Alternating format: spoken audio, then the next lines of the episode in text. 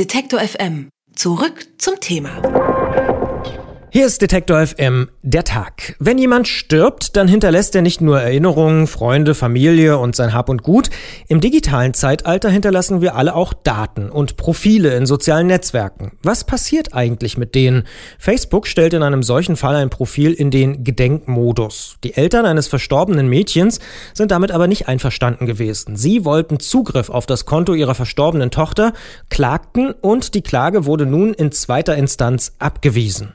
Bei dem Tod des Mädchens bestand der beklemmende Verdacht, es könnte sich um einen Suizid handeln. Die Eltern wollten es genauer wissen und die Facebook-Nachrichten ihrer Tochter auf Hinweise untersuchen. Facebook aber weigerte sich, den Eltern und überhaupt anderen Zugriff auf das Konto zu gewähren. Zu Recht befanden nun die Richter. Warum? Darüber spreche ich mit Rechtsanwältin Stefanie Herzog. Sie ist Expertin für Erbrecht und ich sage erstmal schönen guten Tag, Frau Herzog. Ja, einen wunderschönen guten Tag. Das Gericht hat entschieden, dass Facebook den Zugang zu einem Profil nicht herausgeben muss. Wie ordnen Sie das ein? Offen gestanden war ich äh, gelinde gesagt geschockt darüber, dass so entschieden worden ist. Wir haben ja im Jahre 2012 von der Arbeitsgemeinschaft Erbrecht, dem Deutschen Anwaltverein, eine Initiativstellungnahme zu dem Thema gemacht, wo wir eigentlich genau diese Problematik herausgearbeitet haben. Und ich war sehr glücklich, dass das Landgericht Berlin, also die Vorinstanz, den Eltern Recht gegeben hat. Und ich befürchte, wenn die Rechtsansicht des KG sich durchsetzt, dass dann tatsächlich in nicht allzu ferner Zukunft eine ordnungsgemäße Nachlassabwicklung eigentlich nicht mehr möglich ist. Zur Debatte stand ja auch die Frage, ob das Facebook-Konto ohne Testament überhaupt in den Besitz der Eltern übergehen kann.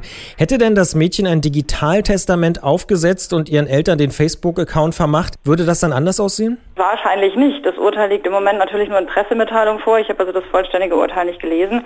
Aber grundsätzlich ist es nun so, die Eltern sind Erbe geworden und da macht es keinen Unterschied, ob ich gesetzlicher oder wie wir sagen gewillkürte Erbe aufgrund eines Testamentes bin. Von daher hätte das wohl keinen Unterschied gemacht im Hinblick auch vor allen Dingen auf die Begründung des KG, die ja überhaupt nicht auf das Erbrecht abgestellt haben. Die haben ja mehr oder weniger alles offen gelassen, was das Erbrecht angeht und nur gesagt, jedenfalls das Fernmeldegeheimnis entgegensteht. Und, und für diese Erwägung spielt es dann wohl keine Rolle, ob ich da ein Testament habe oder nicht. Die Richter, die den Fall in erster Instanz verhandelt haben, Sie haben es auch schon angesprochen, die haben zugunsten der Eltern damals entschieden. Für sie war die Einsicht in den Facebook-Account nichts anderes, als würden die Angehörigen zum Beispiel einen Schuhkarton mit Briefen oder Tagebüchern der ja. Verstorbenen öffnen. Ja.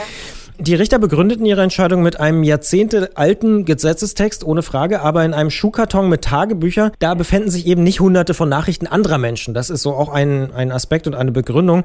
In einem Facebook-Account eben schon. Muss denn das Erbrecht grundsätzlich aktualisiert werden, also dem digitalen Zeitalter auch angepasst werden? Das Erbrecht meine ich nicht, nein. Denn Sie müssen sehen, wenn Sie natürlich auf den Schuhkarton mit Tagebuchaufzeichnungen abstellen, dann mag das ein Unterschied sein. Aber wenn Sie schon einen Schuhkarton mit Briefen finden, dann finde ich, ist da überhaupt kein Unterschied mehr. Und mich hat ehrlich gesagt am, am bürgerlichen Gesetzbuch eines von jeher fasziniert. Und das ist die Tatsache, dass dieses Gesetzbuch, jedenfalls was das Erbrecht angeht, äh, über 100 Jahre alt ist und letztendlich noch auf jede neue Fallgestaltung eine Antwort wusste. Und ich denke, wenn wir einfach wirklich diese analoge Welt vernünftig gleichsetzen mit der digitalen Welt, indem wir eben nicht äh, Tagebücher Bücher mit, mit Facebook letztendlich äh, gleichsetzen, sondern sondern Briefe, wo ich eben auch einen Absender habe, dann meine ich, müssen wir zu vernünftigen Ergebnissen mit unserem derzeitigen Erbrecht kommen. Das Problem ist, dass diese Entscheidung überhaupt nicht auf das Erbrecht eingeht, sondern es lässt jegliche erbrechtliche Fragestellung eigentlich offen, jedenfalls laut der Pressemitteilung, und geht nur auf das Fernmeldegeheimnis ein. Und hier könnte sich das bewahrheiten, was wir tatsächlich seinerzeit vom DRV in dieser äh, Initiativstellungnahme gesagt haben. Aufgrund des Gesetzesvorbehaltes in 88 TKG könnte es nötig sein, dass hier tatsächlich im TKG, also nicht im Erbrecht, sondern im, im IT-Recht, wenn man so will. TKG, das ist das Telekommunikationsgesetz. Telekommunikationsgesetz, genau. Dass hier tatsächlich eine Stellschraube angepasst werden muss und äh, hier gesetzlich klargestellt werden muss, dass ein Zugriff möglich ist.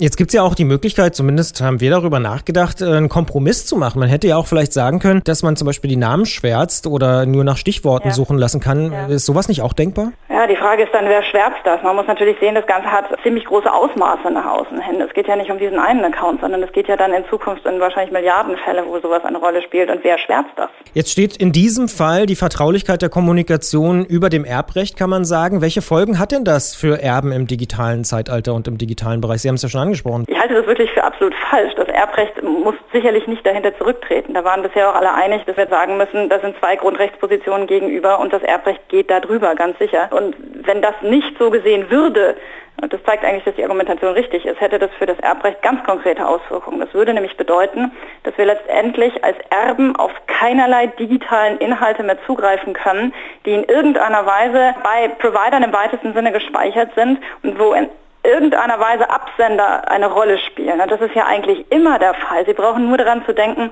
da werden inzwischen ja ganz viele Rechnungen nur noch online verschickt. Die kriegen Sie ja gar nicht mehr per Brief. Da ist ja auch ein Absender beteiligt und so weiter und so fort. Das bedeutet, wir werden, wir werden keine Nachlasse mehr abwickeln können, wenn das wahr wird. Also Sie glauben, eigentlich müsste Facebook dort handeln und äh, darauf reagieren und irgendwann wird es eine übergerichtliche, höher instanzliche Entscheidung geben, die das aufheben wird? Also darauf hoffe ich. Es ist ja die Revision zugelassen durch das äh, Kammergericht. Und jetzt muss es natürlich so auch sein, dass die Eltern diese Revision auch einlegen.